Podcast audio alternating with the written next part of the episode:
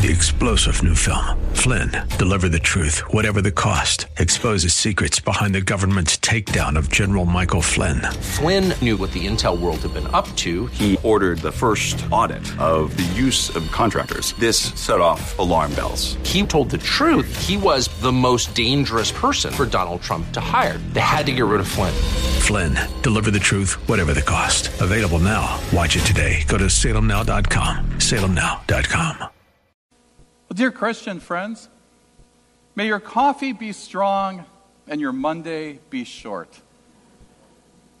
Make today so good that yesterday is jealous. And train your mind to be calm in every storm. Now, you know these words are not from the Bible. They're not from an ancient book of wisdom either, or even one of our modern self-help books today. No, those phrases, they come from Twitter. Yeah, that social networking service, they've got hundreds of millions of users.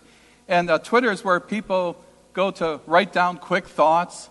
They might be complaining about something, perhaps sharing a humorous thought or even a word of wisdom.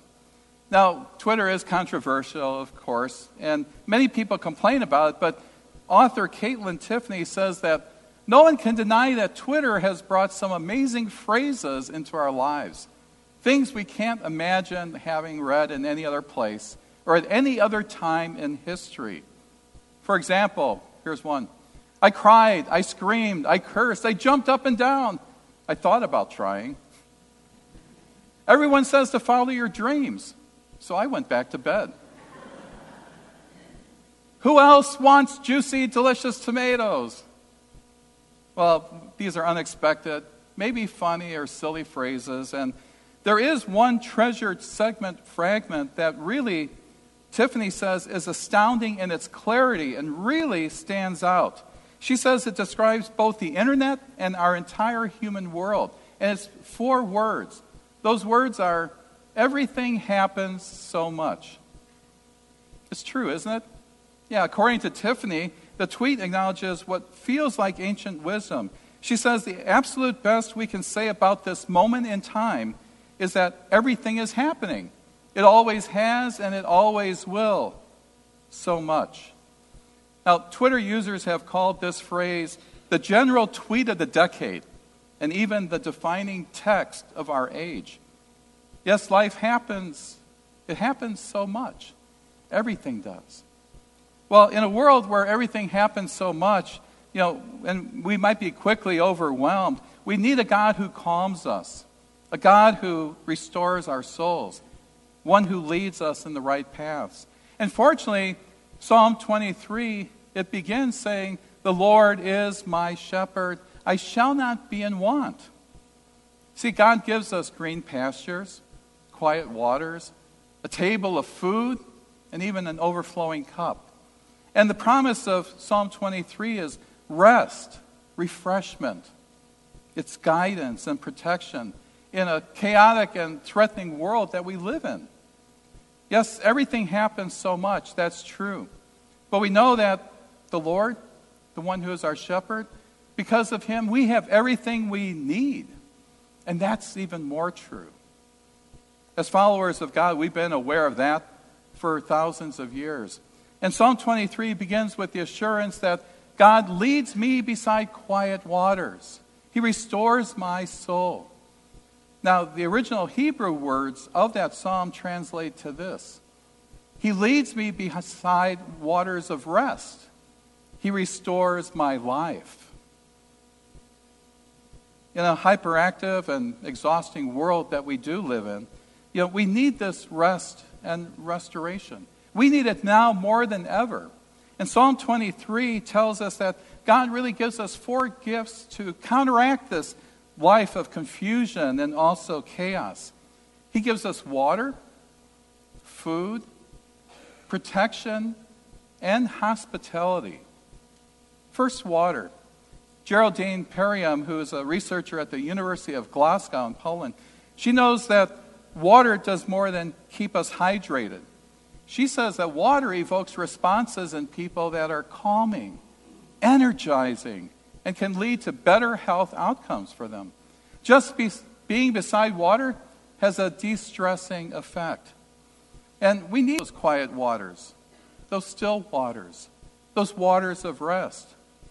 My wife and I know a lot, and we can relate to that much, because whenever the weather's favorable, well, having lived in our townhome for over 2 decades now, you know, we can get out and relax and perhaps try to have every meal we can out on our back deck. A place where you see those quiet, calm waters. And even when the waters are moving, when they're rippling, that even feels good too, just to see that instead of just looking at grass. And who could not be more relaxed by seeing a young goose family as they come in the spring and the little ones are guided by the parents.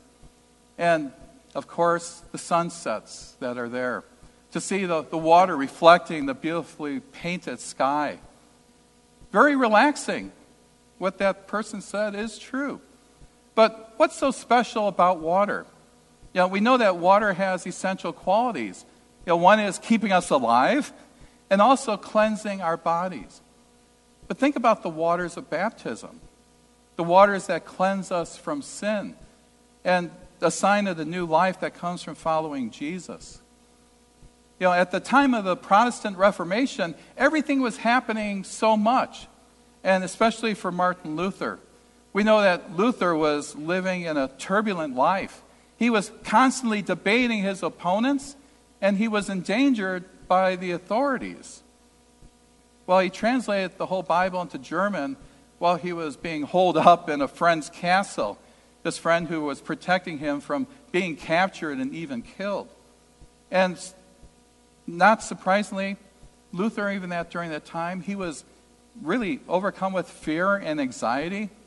He had doubt and discouragement. And so how did he handle this stress? Well, Luther had a unique strategy. And there's one writing that says that Luther would stand up. He would face down the devil who he believed to be tormenting them there. And he would yell out these words, "I am baptized." And he may have even written that on chalk on his desk to remind him whenever he was working that he was directly connected to Jesus Christ and to fellow Christians. I am baptized. When everything happens so much, well, we need to remember this important truth. And maybe that's a phrase that you can say when you feel the devil coming at you, maybe tempting you in some way. Say that, I am baptized. You know, God provides for us not only through water, but also through food, protection, and hospitality. And all these gifts, they're needed if we're going to be the people of God that God wants us to be in our lives. The promise of Psalm 23, it says that God makes me lie down in green pastures. That's food for the sheep. Even though walking through that valley of the shadow of death, I will fear no evil. For your rod, your staff, they comfort me. You're with me, God. That's protection. And you prepare a table before me. You anoint my head with oil. My cup overflows. That's hospitality. Those 4 things. They're everything that we need. They all come from God, don't they? Who's the subject in Psalm 23? It's not us. We're the direct object. It's God. He's the one who's doing all of the action, not us. And then it ends with a promise. And share these words together and speak them with me. Surely goodness and mercy shall follow me all the days of my life, and I shall dwell in the house of the Lord forever. Yeah, each of us can say that confidently, can't we? Talking not only about this life, where everything happens so much, and God is the one who certainly gives us goodness, mercy, and love. And He also gives us an eternal home, an eternal shelter, where we will live with Him forever. That's heaven. And it's all because of Jesus. Well, because God's given us everything that we need, we're invited to put our trust in God, to lean on God, to rely on Him, to have faith in God. A Bible scholar, J. Clinton McCann, he says that The proper response to the good news of Psalm 23 and the good news of Jesus Christ is trust. And then he adds, when we trust, we discover that life is not a reward to be earned, but it is a gift to be accepted. That's what our life should be. Think about this. There's nothing wrong with, really showing up for work, doing your job, earning money, and providing for yourself and perhaps a family. But think about what happens when you look at life as a reward instead of as a gift. Well, then that's perhaps when you might feel worn out, maybe even discouraged. Like those disciples who followed Jesus through Galilee. At one point, they were wondering, where were they going to get food enough to be able to feed a whole bunch of people that are swarming around Jesus? One of the greatest miracles of Jesus, the feeding of the 5,000. It occurs on a grassy hillside, maybe similar to the setting of that Psalm 23.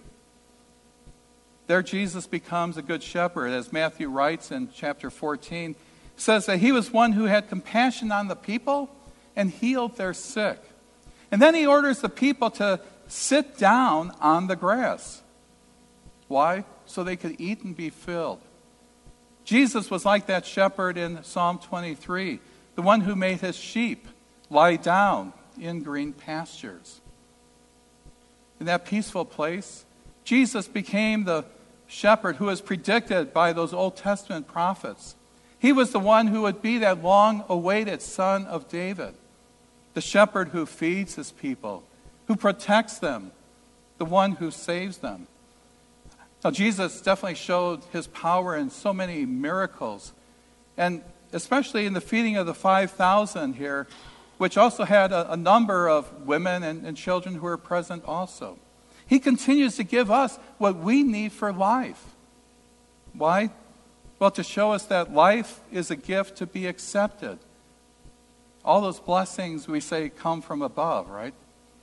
At the same time, Jesus, he's the one who challenges us to extend his compassion to others, especially when everything happens so much. And when those first disciples felt overwhelmed by the crowd, what does Jesus say to them? He says, "You give them something to eat." The disciples, they're obviously stunned by this.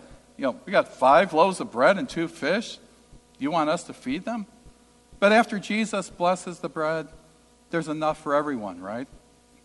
Even more than enough. And the Bible tells us that Jesus didn't feed the people himself. No, he gives the loaves to the disciples and the fish, and he says, you do it. So the disciples are the ones who feed the people.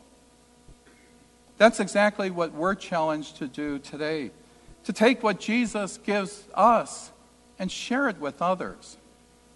You give them something to eat, he says to us. And so he gives us what we need, and then we feed the world around us. We do it in various ways, even here at Trinity. Sometimes it's going out to the homeless in Chicago through All God's People, as we have done, or even the surrounding neighborhoods as we partner with Love in the Name of Christ, or Love, Inc., as we know it. It might be the mission monies that we give to support those places that are not right here. Or it's the ministry of the church. It might be when we do this as we welcome visitors to services of worship. Or maybe it's picking up some tools and helping build some affordable housing through groups like Habitat for Humanity. So where do we go when life itself really becomes chaotic and overwhelming? Well, we go to the Lord, who is our shepherd, to the one who gives us everything that we need, as Jesus offers us water and food and protection and hospitality. And then God challenges us to show that compassion of Jesus to others, feeding them with the resources that we have been given ourselves. We celebrate not only the fact that our Lord, who's that good shepherd, that he comes to our rescue when we need him, even as sheep needed the shepherd, but that his presence is with us each and every day, even in those joys of our life.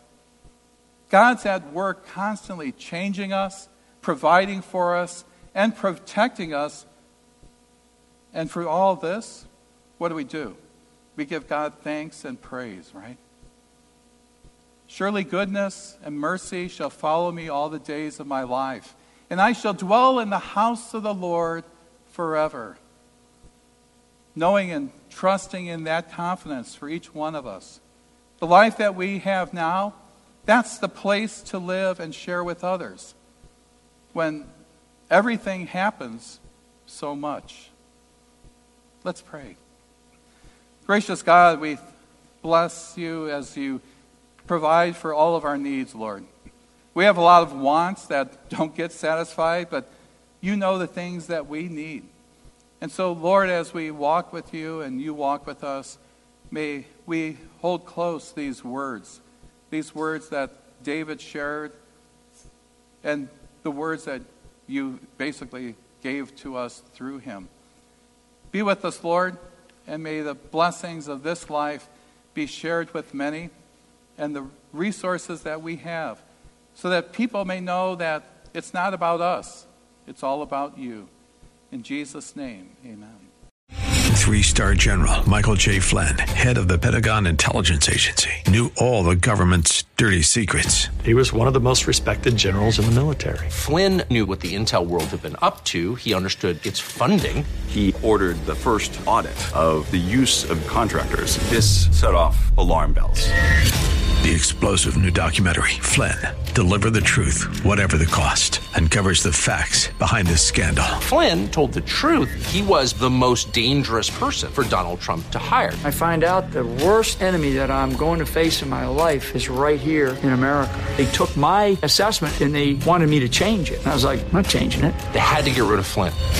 With in-depth interviews, archival footage, and never-before-seen personal records of the man behind the headlines. I just felt like I was drowning. Flynn, Deliver the Truth, Whatever the Cost. Available now. Watch it today. Go to SalemNow.com. SalemNow.com.